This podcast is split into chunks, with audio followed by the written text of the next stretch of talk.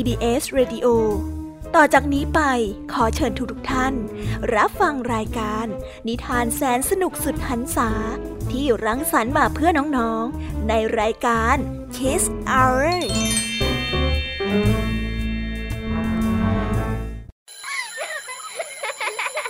โรงเรียนเลิกแล้ว กลับบ้านพร้อมกับรายการ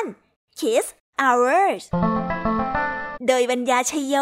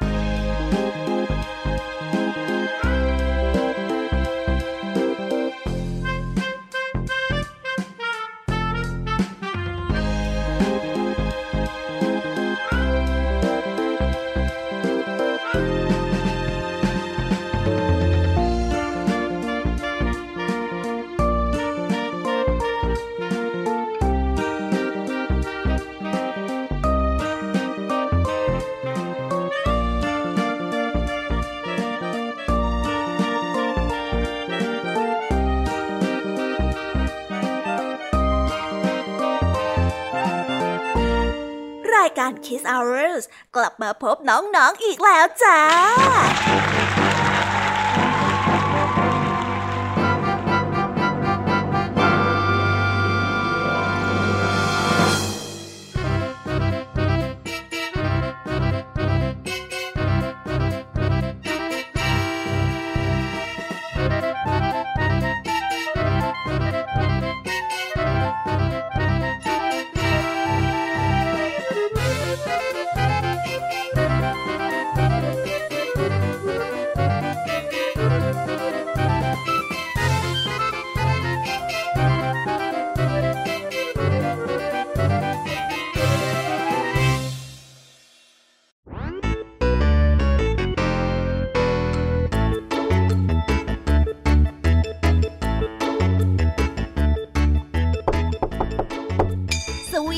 วัสดีน้องๆชาวรายการคิสเอาเรทุกๆ คนนะคะ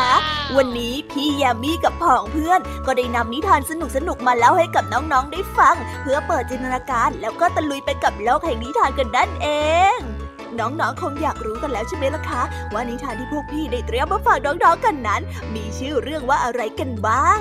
เดี๋ยวพี่ยามีจะบอกกันเกริ่นไว้ก่อนนะคะ พอให้เรียกน้ำย่อยกันเอาไว้ก่อนนะ วันนี้นะคะคุณครูหายใจดีของเราก็ได้นำนิทานเรื่องสี่หนุ่ม ต่อกันด้วยเรื่องกระจกบอกนิสัย ส่วนเรื่องราวของนิทานทั้งสองเรื่องนี้จะเป็นอย่างไรและจะสนุกสนานมากแค่ไหน น้องๆห้ามพลาดเลยนะคะ เพราะว่าวันนี้เนี่ยคุณครูไหวได้ตั้งใจที่จะจัดเตรียมนิทานมาฝากน้องๆกันค่ะ ในนิทานของพี่ยามีในวันนี้ บอกเลยค่ะว่าไม่ยอมน้อยหน้าคุณครูไหวแน่นอน ได้จัดเตรียมนิทานทั้งสามเรื่องสามรสมาฝากพวกเรากันอีกเช่นเคยค่ะ และในนิทานเรื่องแรกที่พี่ยามีได้จัดเตรียมมาฝากน้องๆกันนั้น มีชื่อเรื่องว่า แพะปราบยักษ์ ต่อกันด้วยเรื่อง งูมีขา และปิดท้ายด้วยเรื่อง แมวกับลูกไก่ส่วนเรื่องราวของนิทานทั้งสามเรื่องนี้จะเป็นอย่างไรและจะสนุกสนานมากแค่ไหน น้องๆต้องรอติดตามามรับฟังกันให้ได้เลยนะคะ ในช่วงของพี่แยมมี่เล่าให้ฟังค่ะ นิทานสุภาษิตในวันนี้ค่ะลุงทองดีกับเจ้าจ้อย ก็ได้เตรียมสำนวนมาฝากพวกเรากันอีกเช่นเคย ซึ่งในวันนี้นะคะมากันในสำนวนที่ว่า ตาบอดคลำช้าง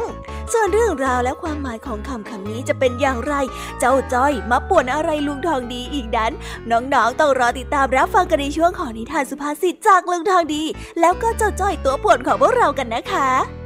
นิทานของพี่เด็กดีในวันนี้ก็ได้จัดเตรียมนิทานมาฝากน้องๆกันอีกเช่นเคยในช่วงท้ายรายการค่ะ ซึ่งในวันนี้นะคะ พี่เด็กดีได้นำนิทานเรื่อง แม่เลี้ยงใจร้ายมาฝากกันส่วนเรื่องราวจะเป็นอย่างไรจะสนุกสนานมากแค่ไหน น้องๆต้องรอติดตามรับฟังกันให้ได้เลยนะคะ ในช่วงท้ายรายการกับพี่เด็กดีของเราค่ะ โอ้โห เป็นยังไงกันบ้างล่ะคะ ได้ยินแค่ชื่อเรื่องนิทานก็น่าสนุกแล้วใช่ไหมล่ะคะ พี่ยามีก็ตื่นเต้นที่อยากจะรอฟังนิทานที่พวกเรารออยู่ไม่ไหวแล้วล่ะค่ะ งั้นเอาเป็นว่าเราไปฟังนิทานทั้งหมดเลยดีกว่าไหมคะเพราะว่าตอนนี้เนี่ยคุณครูหายใจดีได้มารอน้องๆอยู่ที่หน้าห้องเรียนแล้วล่ะค่ะ งั้นเราไปหาคุณครูไหวกันเถอะนะคะ ไปกันเลย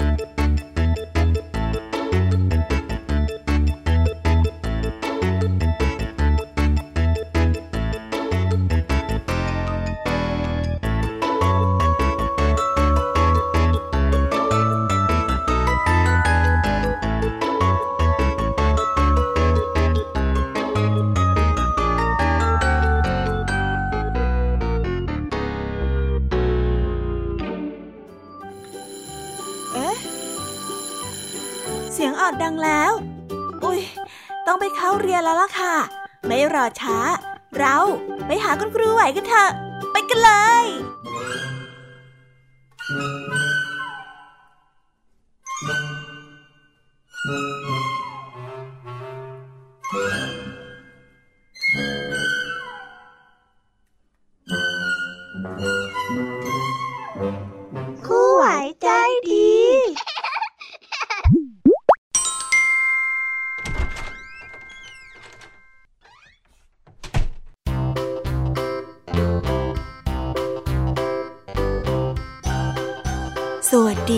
เด็กๆ วันนี้นะคะก็กลับมาพบกับคุณครูไหวกันอีกเช่นเคยนะ และแน่นอนค่ะ ว่ามาพบกับคุณครูไหวแบบนี้ ก็ต้องมาพบกับนิทานที่แสนสนุกด้วยกันถึงสองเรื่อง และในนิทานเรื่องแรกที่คุณครูไหวได้จัดเตรียมมาฝากเด็กๆกัน มีชื่อเรื่องว่าสี่หนุ่มส่วนเรื่องราวจะเป็นอย่างไร และสี่หนุ่มเนี่ยเขาจะมาทำอะไรกันนั้น เราไปติดตามรับฟังกันในนิทานเรื่องนี้พร้อม ๆ กันได้เลยค่ะ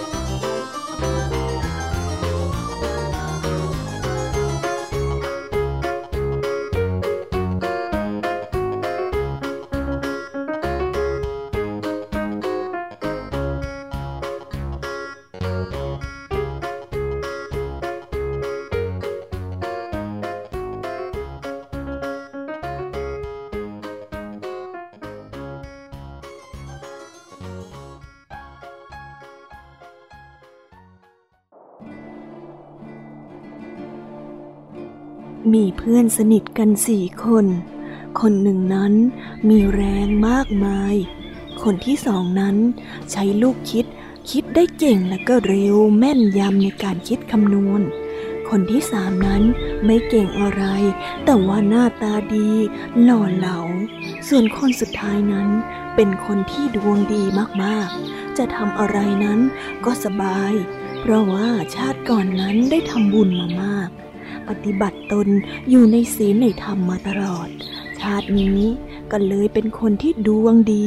โชคดี ทั้งสี่คนนี้ก็ได้ปรึกษากันว่า พวกเราลองไปต่างเมืองกันดีไหมเผื่อว่าเราจะได้มีงานมีการทำและก็อยู่กันอย่างสบายในวันหน้าเมื่อเจรจาพูดคุยตกลงกันได้ อย่างนั้นแล้วทั้งหมด ก็ได้พากันเดินทางไปต่างเมือง เพื่อที่จะไปหาเงิน เพื่อความสบาย เมื่อเดินทางไปถึงต่างเมือง ทั้งหมดก็ได้เดินเข้ามานอนอยู่ที่ศาลาที่พักริมทาง แล้วก็ได้กินอาหารที่ทุกคนนำติดตัวมา พอถึงรุ่งเช้า ทั้งหมดก็ตกลงกันว่า จะออกไปหางานท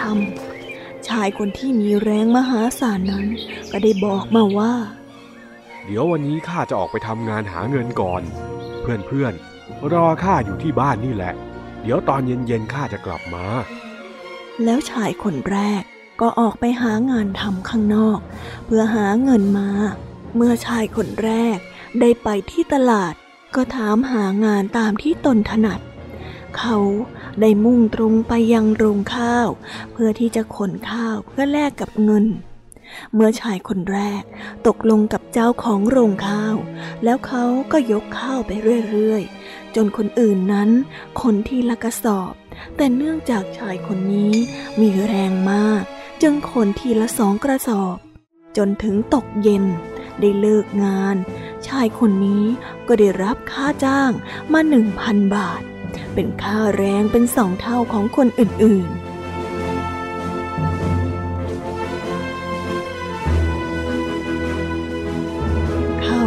จึงได้นำเงินนั้นไปซื้อข้าวปลาอาหาร กลับมายังที่พักของเพื่อนๆ เพื่อนๆ ข้ากลับมาแล้ว นี่ดูสิ มีอาหารเยอะแยะไปหมดเลย ทั้งหมดก็กินข้าวกันจนอิ่มน้ำสำราญ หลายวันพอเงินหมด ชายคนที่สองก็อาสาออกไปหาเงินซื้ออาหาร เพื่อที่จะมาให้เพื่อนๆของตนชายคนที่สองก็มีหัวใจในการคิดคำนวณใช้ลูกคิดเก่ง เขาจึงเดินทางไปที่ตลาด พอดีว่าไปเจอพ่อค้าสองคน ซื้อของมา แต่ไม่สามารถที่จะตกลงอะไรกันได้ จึงได้ถกเถียงกันเป็นการใหญ่ เมื่อชายคนนี้มาถึง ก็ได้เข้าไปเจรจาไก่เกลี่ยถึงเรื่องราวที่เกิดขึ้น เลยให้ชายคนที่สองนี้ ใช้วิชาของตน ที่คิดคำนวณแล้วก็แบ่งของตามความยุติธรรมให้ทั้งสองฝ่ายได้สำเร็จ เมื่อพ่อค้าทั้งสองตกลงกันได้ ก็ยินดีกับชายคนที่สองนี้เป็นอย่างมาก จึงได้แบ่งปันกำไรเป็นค่าตอบแทนให้กับชายคนนี้ถึงหนึ่งพันบาท เพื่อเป็นการตอบแทนเมื่อชายคนที่สองได้เงินมาก็นำไปซื้อข้าวปลาอาหาร รวมถึงของใช้มาให้เพื่อนๆของตน เมื่อมาถึง ก็ได้เรียกเพื่อนของตนว่า เพื่อนเพื่อนข้ากลับมาแล้ว มากินข้าวกินปลากันเถอะข้ามีเงินซื้อมาเพียบเลย ทั้งหมดก็ได้อยู่ที่บ้านพักกันอย่างสุขสำราญไปเรื่อยๆ จนอาหารและของใช้ส่วนตัวเกือบจะหมด ชายคนที่สามก็อาสาเพื่อนๆ เพื่อที่จะออกไปหาเงินมาซื้ออาหารกลับมา ชายคนที่สามนั้นมีรูปร่างหน้าตาดี เขาจึงเดินเข้าไปที่ตลาดที่อยู่แถวนั้น พอดีวันนั้น ลูกสาวเศรษฐีคนหนึ่ง ได้เดินเที่ยวซื้อของในตลาด ก็มาเจอชายคนที่สามพอดี ลูกสาวพอได้เห็นชายคนนี้ก็เกิดความพอใจในตัวของชายคนนี้ ชายคนที่สามได้เข้าไปเกลี้ยวพาลาสี แล้วก็พูดจาหยอกเย้าสาวจนหลงไหล ชายคนที่สามก็ได้บอกกับลูกสาวเศรษฐีว่า นางฟ้าของผม ตัวผมเนี่ยไม่เหมาะกับเธอเลย เพราะว่าผมเนี่ยเป็นคนจน ช่วงนี้ก็เกิดขัดสนในการใช้ชีวิต ไม่เหมือนกับเธอเลยที่มีชีวิตสุขสบาย แถมยังมีเงินทองใช้อย่างสุขสำราญ ถึงจะรักเธออย่างไง ผมก็คงไม่คู่ควรกับเธออยู่ดีนั่นแหละ ลูกสาวเศรษฐีก็ได้เกิดความสงสารในตัวของชายผู้นี้ ก็ได้ให้เงินเขาเอาไว้ใช้หนึ่งพันบาท เพื่อที่จะช่วยในการดำรงชีวิตชายคนที่สามนี้ก็ได้เอาเงินนั้นไปซื้อข้าวปลาอาหารมาเลี้ยงเพื่อนๆของตนเอง พออาหารที่ซื้อมานั้น ใกล้จะหมด ก็จะเป็นหน้าที่ของชายคนที่สี่เขาก็ได้ออกไปเพื่อที่จะไปหางานทำแต่ว่าไม่รู้ว่าจะไปทำอะไร จึงได้ไปนั่งอยู่ที่ริมถนนในเมือง ประจวบกับวันนั้น เจ้าเมืองได้สวรรคต ทายาทของเจ้าเมืองนั้น ก็ไม่มีเหล่าเสนาอามาตย์ทั้งหลาย ก็ได้ตกลงกันว่า เราจะปล่อยรถม้าออกไปในเมือง ให้มันวิ่งไปเรื่อยๆ ถ้าเกิดว่ามันวิ่งไปหยุดที่ใคร เราจะเอาคนนั้นมาเป็นเจ้าเมืองแทน เพราะถือว่า ผู้นั้นจะต้องเป็นผู้ที่มีบุญญาธิการสูงส่งแน่นอน เมื่อเหล่าเสนาอมาตย์ทั้งหลายได้ตกลงกันอย่างนั้น ก็ได้ปล่อยรถม้าจากพระราชวังมา ม้าก็ได้วิ่งไปเรื่อยๆ รอบเมืองจนในที่สุด ก็มาหยุดอยู่ที่ชายคนที่สี่เนื่องจากชายคนที่สี่นี้ เป็นคนที่มีดวงดี เนื่องจากชาติก่อนนั้น เป็นคนที่อยู่ในศีลธรรม และได้ทำบุญอยู่เป็นประจำ ผลบุญจากชาติก่อนนั้น ก็ได้ส่งผลถึงชาตินี้ เมื่อรถม้ามาหยุดอยู่ที่ชายคนนี้ เหล่าเสนาอมาตก็ได้นำตัวของเขา ยกยอให้เป็นเจ้าเมือง ครองเมืองอย่างสบายสืบมา แต่ชายคนนี้ไม่ได้ลืมเพื่อนของตนแต่อย่างใด เขาก็ได้ช่วยเหลือเพื่อนของตนให้ดีแล้วก็สบายกันทั่วหน้า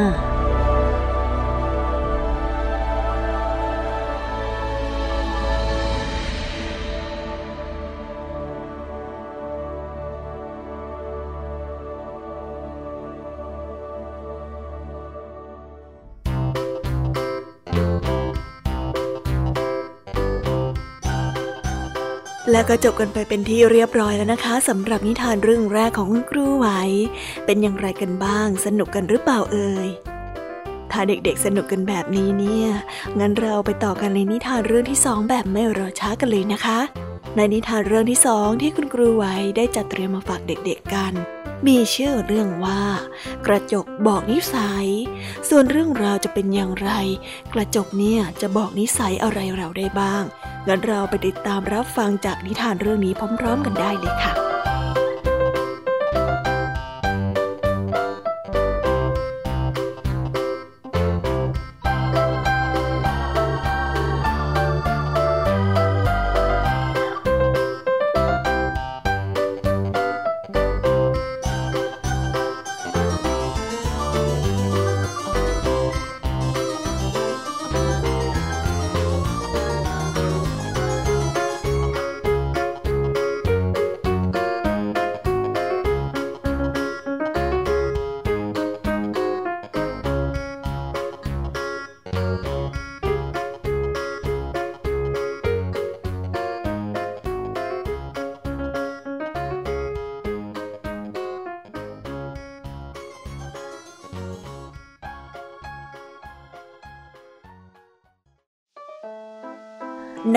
ญ่ที่มีเศรษฐกิจรุ่งเรือง ผู้คนส่วนมาก ต่างก็ตั้งหน้าตั้งตาทำงานของตน ก็มีแต่สามีภรรยาคู่หนึ่ง อาศัยอยู่ในบ้านหลังใหญ่ในซอยที่สามในเมืองนั่นแหละ ที่วันๆฝ่ายภรรยานั้นเอาแต่สอดส่องดูชาวเมืองคนอื่นๆ ไปเรื่อย ไม่คิดจะทำงานทำการเหมือนคนอื่นเขา อย่างเช่น ตอนเช้า ผู้ที่เป็นภรรยาก็จะแอบมาดูเพื่อนบ้าน ผ่านกระจกหน้าต่างของชั้นบนบ้าน เหมือนอย่างเช่นทุกวัน หลังจากที่ได้แอบดูจนพอใจแล้ว ก็จะคอยมารายงานเรื่องที่เห็นให้กับสามีตนเองฟังได้เสมอๆโอ้ยคุณดูเพื่อนบ้านที่อยู่บ้านหลังเขียวคนนั้นสิซักผ้าก็ไม่เป็นเลย ไม่รู้ซักยังไง เสื้อผ้าถึงได้สกรปรกเหลือเกิน คุณว่าเขาใช้ผงซักฟอกยี่ห้ออะไรกันคะ ฉันจะได้ไม่เผลอไปซื้อมา ไม่อย่างนั้นนะเสื้อผ้าของเราคงสกปรกเหมือนเขาแน่ๆเลยอะไม่ไหวจริง ๆฝ่ายสามีเมื่อได้ยินแบบนั้นก็รู้สึกไม่เห็นด้วย และหนักใจกับภรรยาที่วันๆนนั้นไม่ยอมทำงาน เอาแต่อยากรู้อยากเห็นเรื่องของคนนั้นคนนี้ไม่ยอมหยุด เขาจึงได้กล่าวกับภรรยาเหมือนอย่างทุกครั้งที่ผ่านมาว่า อย่าไปสนใจคนอื่นเขาเลย เราซักผ้าของเราให้สะอาดก็พอแล้ว แต่ภรรยาของเขาก็ยังคอยแอบดูเพื่อนบ้าน ผ่านกระจกหน้าต่างชั้นบนอยู่ทุกเช้า และคอยรายงานให้กับสามีฟังทุกครั้งเช่นเคย ไม่เพียงแต่เรื่องซักผ้าเท่านั้น แต่ภรรยานั้นจะเห็นอะไรไข่เข้าไข่ออก ก็ล้วนแต่ต้องมาบอกเล่าให้สามีตนเองนั้นฟังทุกครั้ง ต่อมาวันหนึ่ง สามีเห็นว่าถ้าจะปล่อยให้ภรรยาทำแบบนี้ต่อไปคงไม่ดีเป็นแน่ ดังนั้นเขาจึงหาวิธีทำให้ภรรยาของตนเองนั้นเลิกวุ่นวายกับเรื่องของคนอื่น เขาได้เดินวนไปวนมา ทั้งในบ้านและนอกบ้าน อย่างใช้ความคิดจะไปสะดุดตาเข้ากับหน้าต่างบานที่ภรรยาของตนนั้น มักจะใช้แอบมองเพื่อนบ้าน ทันใดนั้นสามีก็ได้คิดแก้ปัญหาดีๆขึ้นมาได้ คุณคะคุณคะโอ้ยวันนี้เนี่ยมันเกิดอะไรขึ้นก็ไม่รู้ เสื้อผ้าของเพื่อนบ้านขาวสะอาดผิดปกติเลยอะอยากจะรู้เหลือเกิน ว่าเขาเนี่ยเปลี่ยนมาใช้ผงซักฟอกยี่ห้ออะไร หรือว่าเขาไปเจอเคล็ดลับดีๆอะไรมา โอ้ย ฉันต้องรู้ให้ได้ ภรรยานั้นได้แอบมองเพื่อนบ้านผ่านกระจกหน้าต่าง แล้วก็ได้รีบลงมารายงานให้กับสามีของตนเองฟัง เมื่อพบว่าเสื้อผ้าที่เคยดูสกรปรกของเพื่อนบ้านนั้นได้เปลี่ยนไป ฝ่ายสามีได้ยินแบบนั้น ก็ได้หัวเราะแล้วก็ได้กล่าวไปว่าอ๋อ ก็เมื่อเช้านะ่ะฉันตื่นตั้งแต่เช้ามืด เห็นว่ากระจกข้างบนมันสกรปรกนะก็เลยไปเช็ดซะจนสะอาดเลย แล้วก็เลยได้รู้สาเหตุว่าทำไมเธอถึงได้เห็นข้างบ้านเขาตากเสื้อผ้าที่สกรปรกมันก็เป็นเพราะกระจกนี่แหละ จะว่าไปแล้ว กระจกนี่มันก็เหมือนกับใจของเรานะ ถ้าใจของเราสะอาด เราก็จะเห็นความสดชื่น ความดีงามของผู้อื่น ต่างกันถ้าหากว่าใจเราสกปรก เราก็เห็นแต่สิ่งที่ไม่ดีงามของคนอื่น ดังนั้น เราควรจะพัฒนาจิตใจของเราให้มีความใสสะอาด พื่อที่จะได้เห็นโลกนี้สวยงามขึ้นยังไงล่ะ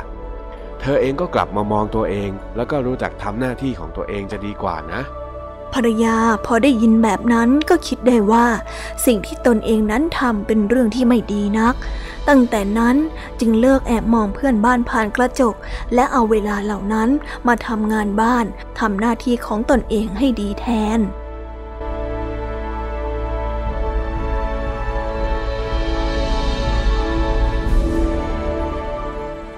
นิทานเรื่องนี้ก็ได้สอนให้เรารู้ว่า หากใจเราสะอาดดีงาม ก็จะสามารถมองเห็นความดีงามในสิ่งอื่น ๆด้วย แต่หากจิตใจเราขุ่นมัว ไม่สดใส ก็ยากที่จะมองเห็นสิ่งดีงามใด ๆ ในตัวของคนอื่น ดังนั้นเราจึงควรพยายามฝึกจิตใจของตนเองให้ผ่องใสอยู่เสมอ เพราะจะส่งผลให้เรานั้นคิดดี ใช้ปัญญามองแต่สิ่งต่าง ๆ ในแง่ดี และมีความสุขในที่สุดค่ะ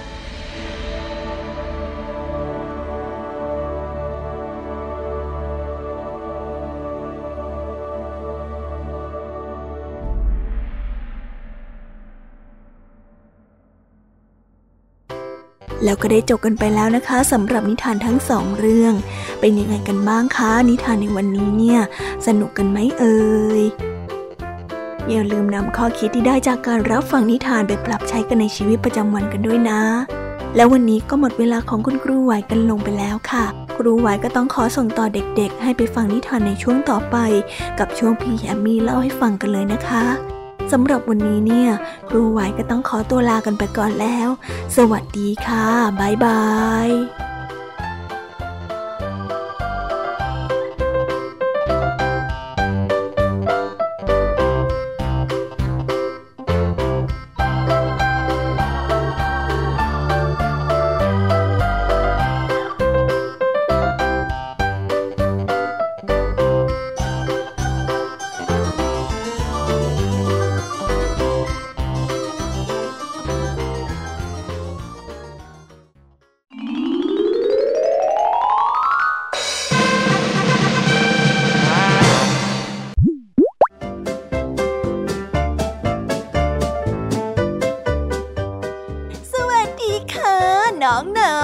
มาทักทายกันอีกรอบนะ กลับมาพบกับพี่ยามีในช่วง พี่ยามีเล่าให้ฟังกันอีกเช่นเค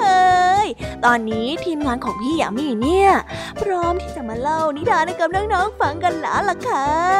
เอาเป็นว่าเราไปฟังนิทานเรื่องแรกของพี่ยามีกันเลยดีกว่าไหมคะ ในนิทานเรื่องแรกของพี่ยามีมีชื่อเรื่องว่าแพะปราบยักษ์เรื่องราวจะเป็นยังไง เราไปฟังกันได้เลยค่ะ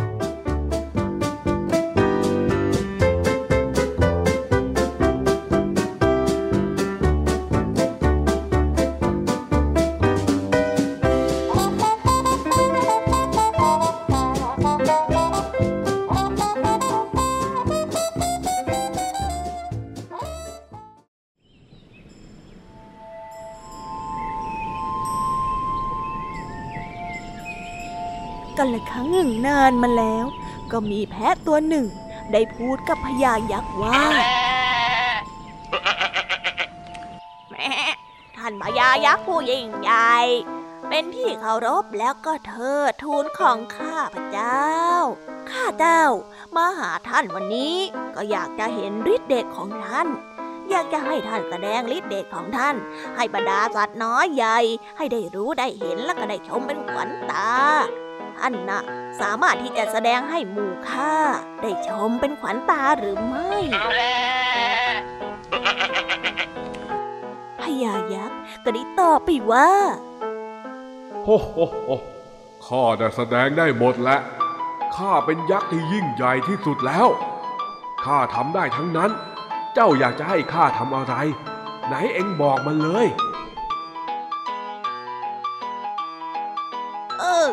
านผู้ยิ่งใหญ่ หากท่านจะแสดงให้พวกข้าได้เห็นแล้ว ข้าก็รู้สึกยินดี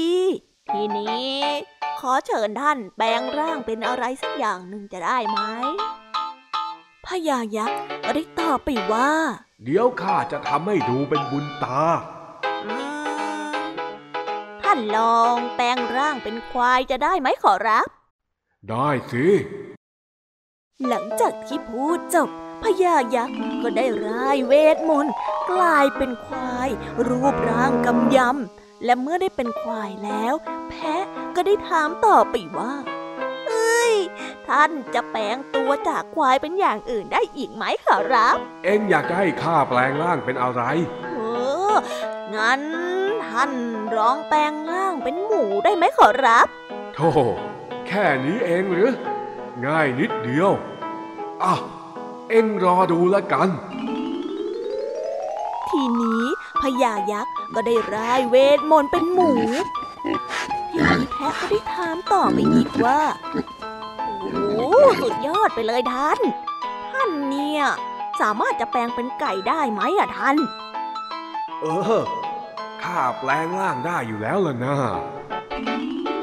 เจ้าแพะอยากจะให้ยักษ์นั้น แปลงร่างเหลือตัวเล็กลงเรื่อยๆ จึงได้พูดต่อไปว่า เออ งั้นข้าอยากจะเห็นท่าน แปลงร่างให้เป็นตั๊กแตนจะได้ไหมขอรับ เอ๊ะทำไมเอ็งถึงเรื่องเยอะอย่างนี้กันนะอ้าวได้ได้ เอ็งรอดู ทีนี้ก็ได้ร่ายเวทมนต์คาถา แปลงร่างเป็นตั๊กแตนสุดท้ายนี้ข้าอยากจะให้ท่าน แปลงร่างเป็นหญ้าจะได้ไหมขอรับ อันนี้สุดท้ายแล้วจริง ๆ นะขอรับนะนะข้าเนี่ยอยากดูเป็นขวัญตาจริง ๆ เลยอะสุดท้ายแน่นะข้าแล้วเบื่อเอ็งจะแย่อยู่แล้วอ้าวคอยดู ว่าแล้วพญายักษ์ก็ร่ายเวทมนต์ให้ตัวเองนั้น กลายเป็นต้นหญ้าพอยักษ์ได้แปลงร่างกายเป็นต้นหญ้าแล้ว แพะก็ได้ช่วยโอกาสตะครุบต้นหญ้า กินเป็นอาหาร แล้วก็ได้พูดงึมงำงึมงำว่า มีฤทธิ์เยอะสัเปล่า แต่ดันบ้าเยอะแล้วไม่มีสมองเนี่ยนะ เดี๋ยวฉันจะเคี้ยวให้แหลกไปเลยแ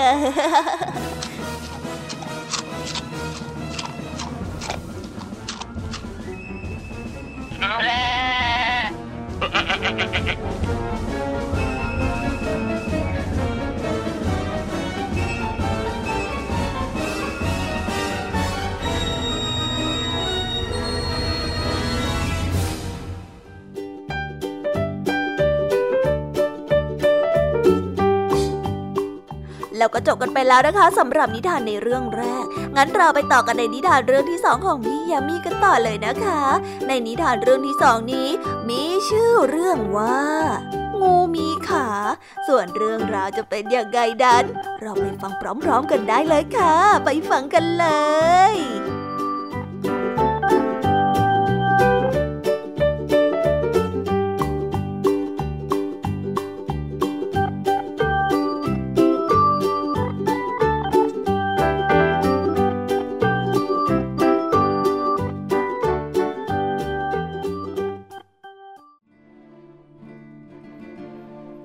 คณะเดินทางของบัณฑิตที่กำลังเดินทางไปสอบจองหวน ในคณะนั้นได้มีคนอยู่สิบคน ซึ่งล้วนแล้วแต่เป็นผู้ที่มีวิชาความรู้กันทั้งหมด ทั้งหมดนั้นได้เดินทางไปพักที่ศาลาหนึ่ง แล้วก็พบกับลาวาเป่าลูกหนึ่งลาวาเป่าลูกนี้ได้วางอยู่ ท่าทางดูน่ากิน ด้วยความสนุกและอยากจะริมลองรสชาติของซาลาเปาลูกนี้ จึงมีคนเสนอขึ้นมาว่า สหายทั้งหลาย เราเองต่างก็เป็นคนที่มีความสามารถซาลาเปาลูกนี้ถือว่าเป็นรางวัลให้กับคนที่ว่องไวที่สุด ข้าขอเสนอให้พวกเราวาดรูปแข่งกันเถอะ มื่อบัณฑิตคนอื่นคิดตาม แล้วก็รู้สึกว่าข้อเสนอนี้น่าสนใจ จึงได้ตกลงกันว่า จะวาดรูปแข่งกัน รูปที่จะใช้วาดนั้นก็คืองู โดยการที่ใช้กิ่งไม้นั้นวาดลงบนพื้น หากใครวาดเสร็จก่อน ก็คือว่า คนนั้นจะชนะและก็ได้รางวัลเป็นซาลาเปาไป เมื่อตกลงกันได้แล้ว ทั้งหมดจึงได้หยิบกิ่งไม้เล็ก ๆ มาคนละกิ่ง และเมื่อได้รับสัญญาณ ต่างคนก็ต่างก้มหน้าก้มตาวาดรูปงูของตัวเองทันที และในบัณฑิตกลุ่มนี้ได้มีคนหนึ่งที่ชื่อว่าอาหมิง เขาเป็นคนที่วาดรูปไวมาก เมื่อการแข่งขันวาดงูเริ่มขึ้น เขาจึงสามารถวาดเสร็จเป็นคนแรก ซึ่งตอนที่อาหมิงวาดเสร็จนั้น สหายคนอื่นๆเพิ่งจะวาดได้แค่เพียงครึ่งตัวเท่านั้น เมื่อเห็นว่าคนอื่นๆ วาดไปยังไม่ถึงไหน อาหมิงจึงคิดว่าตัวเองนั้นควรที่จะแต่งเติมรูปสักนิด เพื่อที่จะได้ภาพาพที่สวยงามมากยิ่งขึ้น และจะได้สมกับตำแหน่งผู้ชนะ และก็ได้กินซาลาเปานั่นเอง เมื่อคิดได้ดังนั้น อาหมิงจึงได้วาดเท้าให้กับงูทั้งสี่เท้า เพื่อที่จะได้ส่งเสริมความสง่างาม เมื่อวาดเสร็จแล้วเขาก็ได้ชื่นชมผลงานของตัวเอง และก็ไม่เห็นว่าใครนั้นจะเงยหน้าขึ้นมา เขาจึงเดินไปที่ศาลาเพื่อหยิบซาลาเปาลูกนั้นมากิน ในขณะนั้นเองก็ได้มีบัณฑิตผู้หนึ่ง ได้วาดรูปงูเสร็จหลังจากที่อาหมิงเติมขางูเสร็จเล็กน้อย เขาจึงได้เดินไปที่ลาวาเปาเช่นเดียวกันกับอาหมิง แล้วก็ได้กล่าวกับอาหมิงไปว่าช้าก่อนท่านหมิง ข้าตั้งหากที่สมควรจะได้ซาลาเปาลูกนี้ไปครอง เจ้าจะโกงข้าหรือ ข้าวาดรูปเสร็จก่อนเจ้าอีกนะ อาหมิงจึงรีบแย้งขึ้นมาทันที แต่บัณฑิตคนนั้นก็ได้ตอบกลับไปว่า ท่านก้าวหนักเกินไป เราแข่งกันวาดรูปงู ข้าวาดรูปงูเสร็จ ข้าก็สมควรจะได้ซาลาเปาสิ ถึงแม้ว่าท่านจะวาดรูปเสร็จก่อน แต่ท่านก็ไม่ได้วาดรูปงูนี่นะ ดังนั้นท่านจึงไม่มีสิทธิ์ได้กินซาลาเปาลูกนี้ยังไงล่ะ เมื่อเป็นแบบนี้อาหมิงจึงไม่มีสิทธิ์กินซาลาเปา เพราะว่าการที่เติมขาในรูปงูนั้นทำให้งูไม่เป็นงูนั่นเอง นิทานเรื่องนี้ก็ได้สอนให้เรารู้ว่า การทำงานหรือหน้าที่ของตนนั้นจะต้องดูตามความสมควร มิเช่นนั้นจะเกิดโทษได้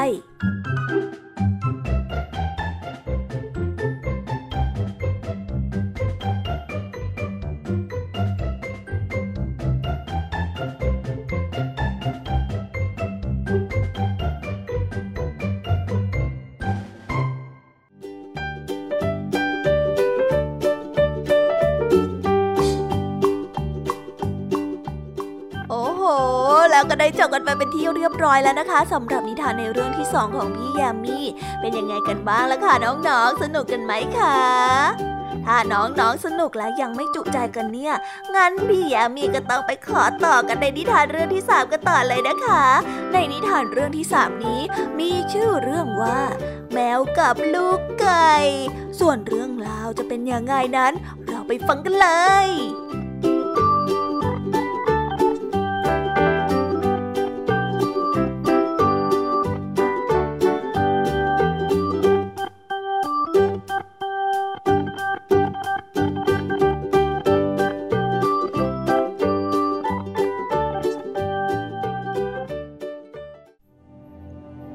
านหลังหนึ่ง มีสามีและภรรยาคู่หนึ่งอาศัยอยู่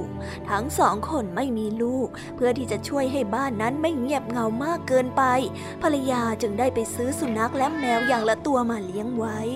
สุนัขและแมวคู่นี้ไม่ชอบหน้ากันเป็นอย่างมาก แต่เมื่ออยู่ต่อหน้าเจ้านาย นั่นก็คือสามีและภรรยาเจ้าของบ้าน พวกมันทั้งสองตัวก็มักจะทำทีว่าเหมือนรักกันเป็นอย่างมาก วันหนึ่งสองสามีภรรยานั้นได้ออกไปทำงาน ไม่มีคนอยู่ในบ้าน เจ้าสุนัขและเจ้าแมวก็ได้เกิดทะเลาะกันขึ้นมาในทันที เป็นหมาก็ต้องออกไปอยู่นอกบ้านโน้นตัวก็ใหญ่ ยังมาแย่งที่อยู่คนอื่นอยู่ได้ ไปเสเจ้าหมา เฮ้ยข้าจะอยู่ตรงนี้ ครั้งนี้เจ้าแมวเป็นฝ่ายเริ่มชวนทะเลาะก่อนส่วนเจ้าหมาได้ยินดังนั้นก็ได้เอ่ยไปว่า อึดอัดนะก็ออกไปสิ ผมจะอยู่ เจ้าสุนัขได้โต้กลับ แล้วทั้งสองนั้นก็ได้เริ่มโตเถียงกันหนักขึ้นหนักขึ้น สุดท้ายเป็นเจ้าสุนัขที่ทนไม่ไหว เลยได้ลุกออกไปนอนเล่นรับลมเย็นๆอยู่หลังบ้าน เหมือนที่มันมักจะทำเป็นประจำเวลาที่ทะเลาะกัน ฝ่ายเจ้าแมวที่มีนิสัยที่เกเร เมื่อเห็นเจ้าสุนัขหนีไปก็คิดว่าตนเองนั้นเจ๋งมาก ก็เลยคิดที่จะเดินตามออกไปเพื่อเยาะเย้ยสักหน่อย ในขณะนั้นเองก็ได้มีแม่ไก่พาลูกๆมากินอาหารที่ลานหน้าบ้านพอดี ลูกเจี๊ยบตัวสีเหลืองน่ากิน จนเจ้าแมวนั้นน้ำลายไหล สุดท้ายก็เปลี่ยนใจวิ่งกระโจนเข้าไปคาบลูกไก่แล้วก็เพ่นหนีไป แม่ไก่ได้ร้องเสียงดังลั่น จนเจ้าสุนัขที่อยู่หลังบ้านวิ่งออกมาดู แต่มันก็ไม่สามารถช่วยลูกไก่เอาไว้ได้ เจ้าสุนัขได้เห็นเหตุการณ์ดังนั้น จึงได้ถามแม่ไก่ไปว่า แม่ไก่เป็นอะไรน่ะทำไมถึงร้องเสียงดังขนาดนั้นก็เจ้าแมวนะสิ มันคาบลูกฉันไปกินแล้ว ลูกฉัน เจ้าแมวเกลเรนี่เอาใหญ่แล้ว แม่ไก่ไม่ต้องร้อง เดี๋ยวพอตอนเย็นถ้าหากว่าเจ้านายกลับมา ผมจะพาไปบอกเจ้านาย ให้ลงโทษเจ้าแมวนี่ซะ แม่ไก่ได้ฟังแบบนั้นก็รู้สึกดีขึ้น พอถึงตอนเย็นสองสามีภรรยาได้กลับมาจากที่ทำงาน แม่ไก่ก็ได้เล่าเรื่องที่เกิดขึ้นให้กับเจ้านายฟัง ฝ่ายเจ้านายผู้เป็นสามี เป็นผู้ที่มีความยุติธรรมเป็นอย่างมาก ก่อนจะตัดสินใจ จึงเรียกเจ้าแมวเข้ามาสอบถามเสียก่อนเอาละเอาละเจ้าแมว แกได้ขโมยกินลูกไก่ของแม่ไก่อย่างที่นางบอกหรือไม่ ฉันไม่ได้ทำจริง ๆ นะจ๊ะ แม่ไก่นางมาใส่ร้ายฉันทำไมอะอื้อหือหือหือหือหือขี้ใส่ร้ายอะอื้อหืออหืออเจ้าแมว พูดไปก็แกล้งร้องไห้น้ำตาหนองหน้าไป ท่าทางน่าสงสารไม่น้อย จนเกือบจะทำให้เจ้าของบ้านนั้นใจอ่อน และก็เชื่อว่าเจ้าแมวไม่ผิด แต่ดันบังเอิญไปเห็นเศษขนไก่เล็กๆ สีเหลืองติดอยู่ที่ปลายคางของมันซะก่อน จึงได้เข้าใจเรื่องทั้งหมดในทันที แล้วก็รู้ว่าเจ้าแมวนั้นโกหกตน สุดท้ายแล้วเจ้าแมวก็ได้ถูกลงโทษ แล้วก็ถูกจับขังไว้ในกรง เมื่อไหร่ที่สำนึกผิดได้ จึงจะถูกปล่อยออกมา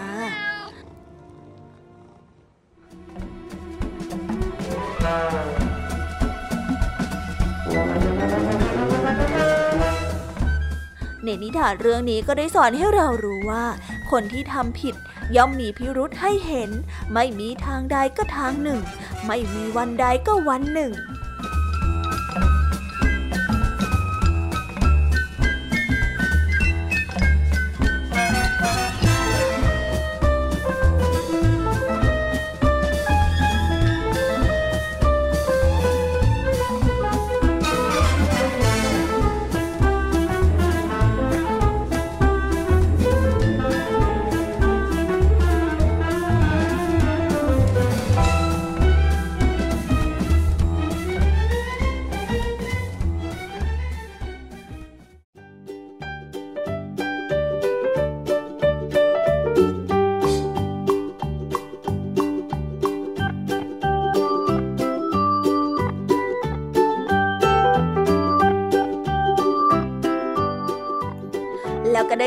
นแล้วนะคะสำหรับนิทานทั้งสามเรื่องของพี่ยามีเป็นยังไงกันบ้างคะน้องๆ ฟังกันซะจุใจกันเลยสิคะ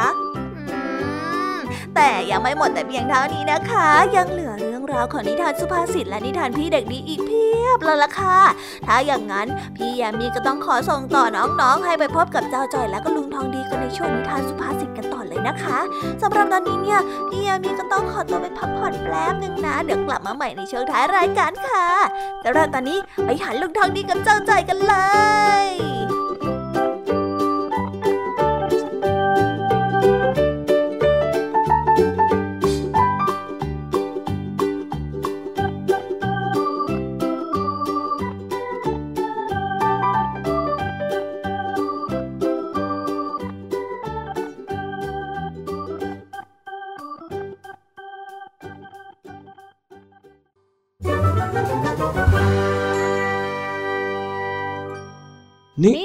สุภาษิต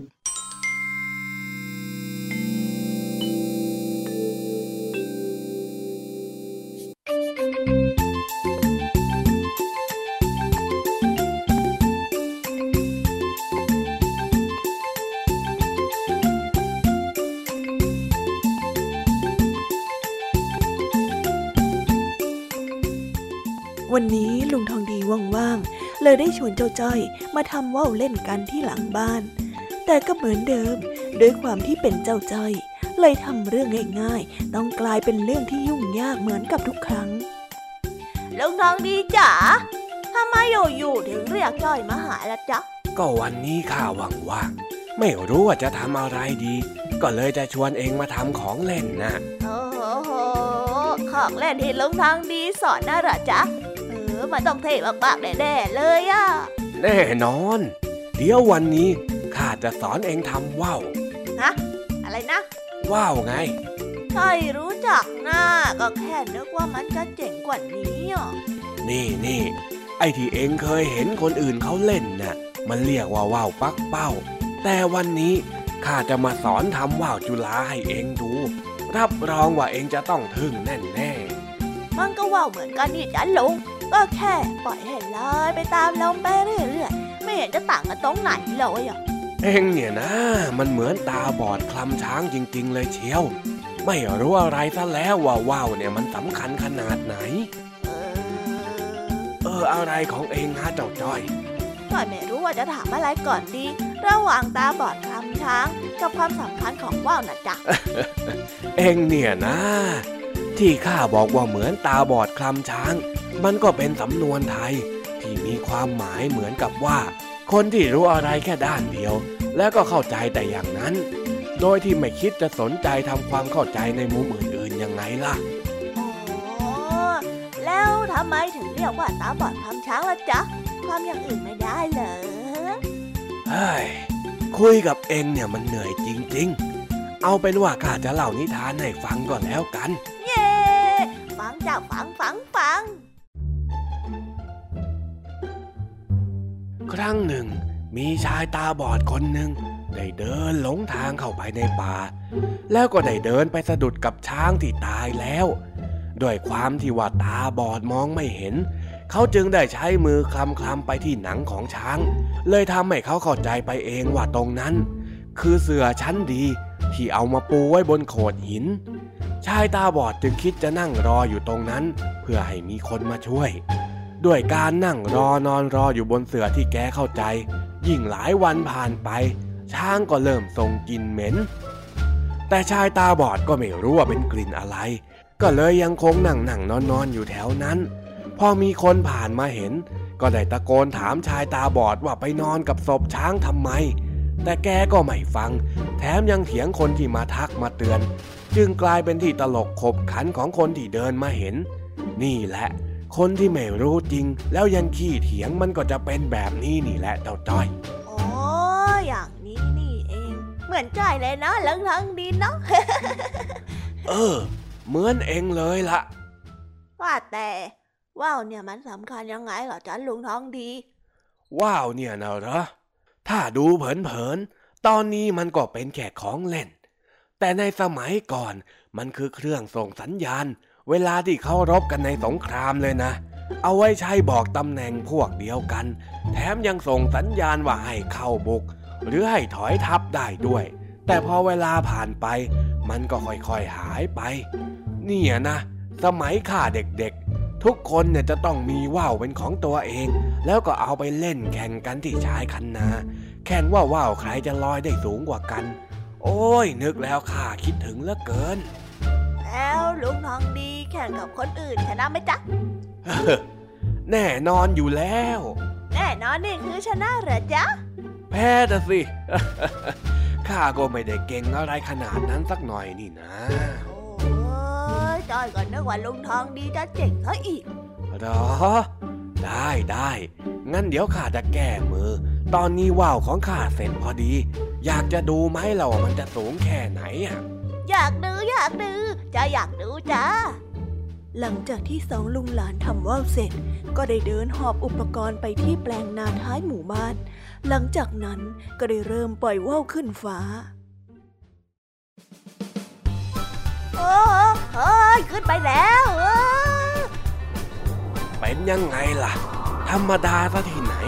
นี่ยังสูงได้อีกนะ สูงอีกสูงอีกลุงทองดีเอาสูงอีก ได้ได้ได้อืมพอหรือยังฮะ ยังยังยังเอาอีกเอาอีกเอาให้มันตูที่สุดไปเลยอ้าวอ้าวพอหรือยังยังจะลุงเอาอีกเอาอีก เอาให้สูงสูงใช่ไม่พอใจใช่ไหม นี่นะนี่นะว้าสุดยอดไปเลยลอยไปโน่นแล้วแต่เอ๊ะจ้อยออกมันสูงไปนะลุงทองดีสูงนั้นจ้อยมองไม่เห็นว่าวแล้วเนี่ยมันไม่มันไม่ได้สูงหรอกเจ้าจ้อยว่าวข้าปลิวตามลมไปแล้วเพราะมัวแต่เชื่อเองให้สูงสูงอีกเนี่ยฮะอ้าวงั้นทำไงดีอะลุงทองดี ก็กลับบ้านสิวะปะโต ทำมาทั้งวันไม่น่าเลย โอ้เอาหน้าเอาหน้า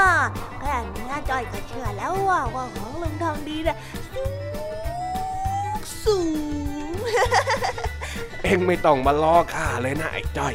ไปกลับจ้า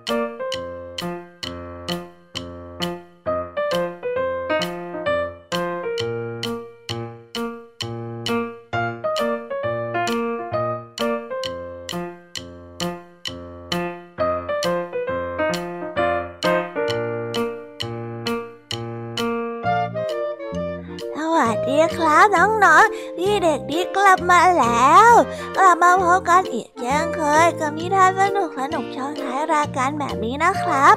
อันนี้ก็อีกเช่นเคย พี่เด็กดีก็ได้เตรียมนิทานเกี่ยวกับความเมตตาต่อเพื่อนร่วมโลก กับความรู้จักบุญคุณของสัตว์มาเล่าให้กับน้องๆได้ฟังกัน น้องๆอยากจะรู้กันแล้วหรือยังเอ่ยว่าเรื่องราวจะเป็นอย่างไงและมีชื่อเรื่องว่าอะไร ถ้าอยากรู้กันแล้ว งั้นเราไปฟังนิทานเรื่องนี้พร้อมๆกันเลยครับ นิทานเรื่องนี้เสนอชื่อเรื่องว่า แม่เลี้ยงใจร้าย เรื่องราวจะเป็นยังไงนั้น เราไปฟังกันเลย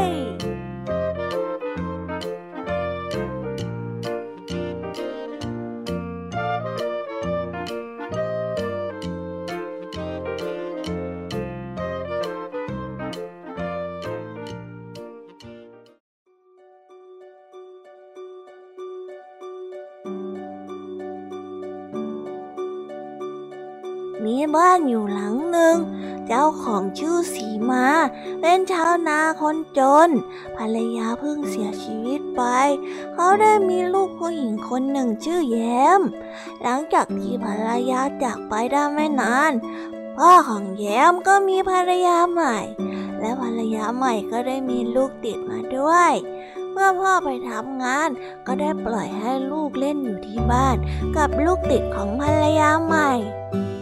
พ่อไปค้าขาย ก็มักจะไม่ได้อยู่บ้าน เพราะต้องเดินทางไปยังเมืองอื่นๆบ่อยๆ แย้มจึงต้องอยู่กับแม่เลี้ยงที่ไม่ได้รักแย้ม และคิดแต่จะกลั่นแกล้งแย้ม บางทีก็แกล้งเป็นใช้งาน บางทีก็แกล้งไม่ให้กินข้าว อย่างเช่นวันนี้เช่นกัน เอ๊ะทำไมแกถึงไม่ผอมซูบสักทีนะ ข้าวป่าฉันก็ไม่ได้ให้แกกิน ดี เดี๋ยววันนี้ ฉันจะไม่ให้แกกินน้ำด้วย วันต่อมา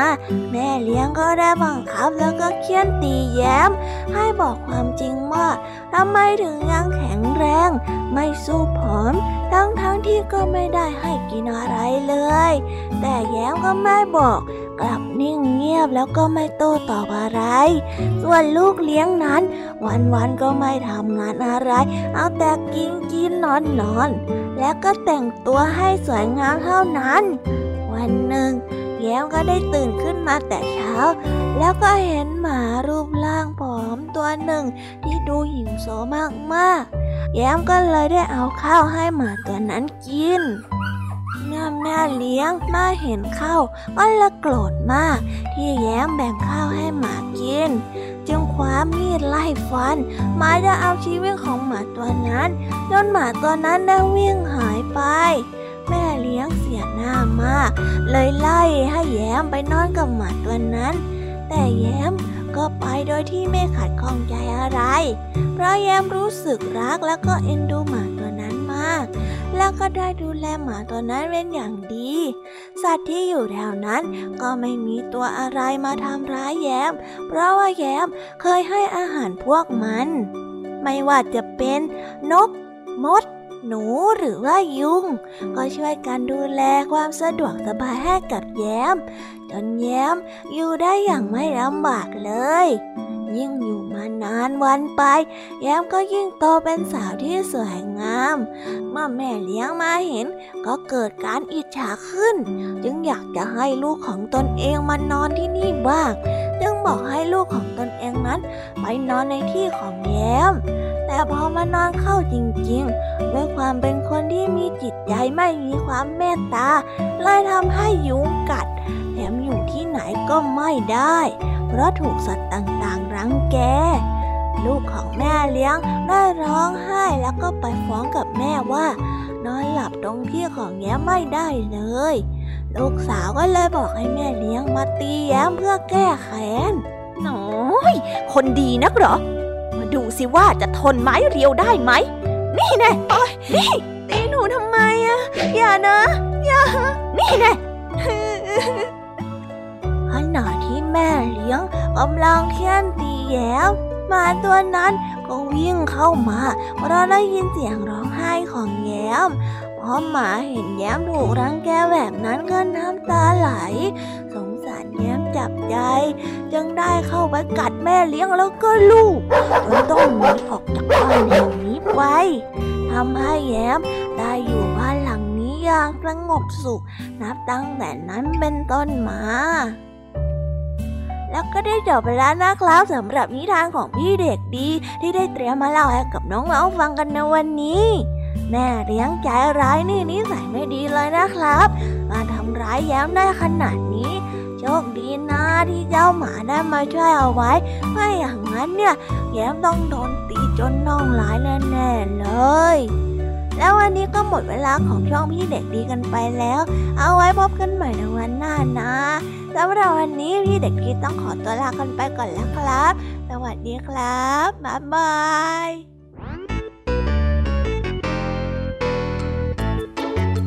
เป็นยังไงกันบ้างนะคะน้องๆสำหรับนิทานหลากหลายเรื่องราวที่ได้รับฟังกันไปในวันนี้ สนุกกันหรือเปล่าเอ่ย หลากหลายเรื่องราวที่ได้นำมาเนี่ย บางเรื่องก็ให้ข้อคิดสะกิดใจ บางเรื่องก็ให้ความสนุกสนานเพลิดเพลิน แล้วแต่ว่าน้องๆเนี่ยจะเห็นความสนุกสนานในแง่มุมไหนกันบ้าง ส่วนพี่ยามีแล้วก็พ่องเพื่อนเนี่ยก็มีหน้าที่ในการนำนิทานมาส่งตรงถึงน้องๆแค่นั้นเองละค่ะ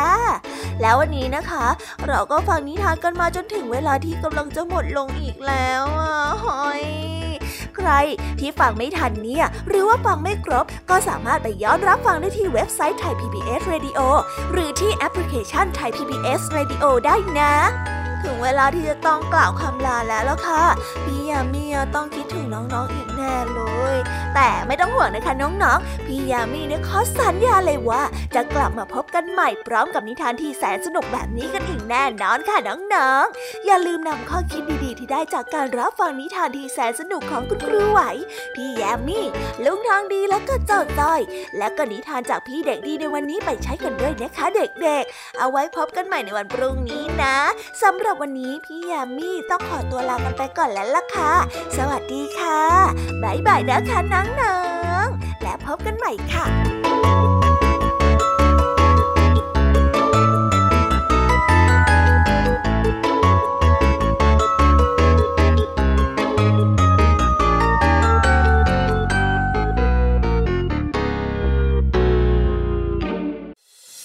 ติดตามรับฟังรายการย้อนหลังได้ที่เว็บไซต์และแอปพลิเคชันไทย PBS Radio ไทย PBS ดิจิทัล Radio วิทยุข่าวสารสาระ เพื่อสาธารณะและสังคม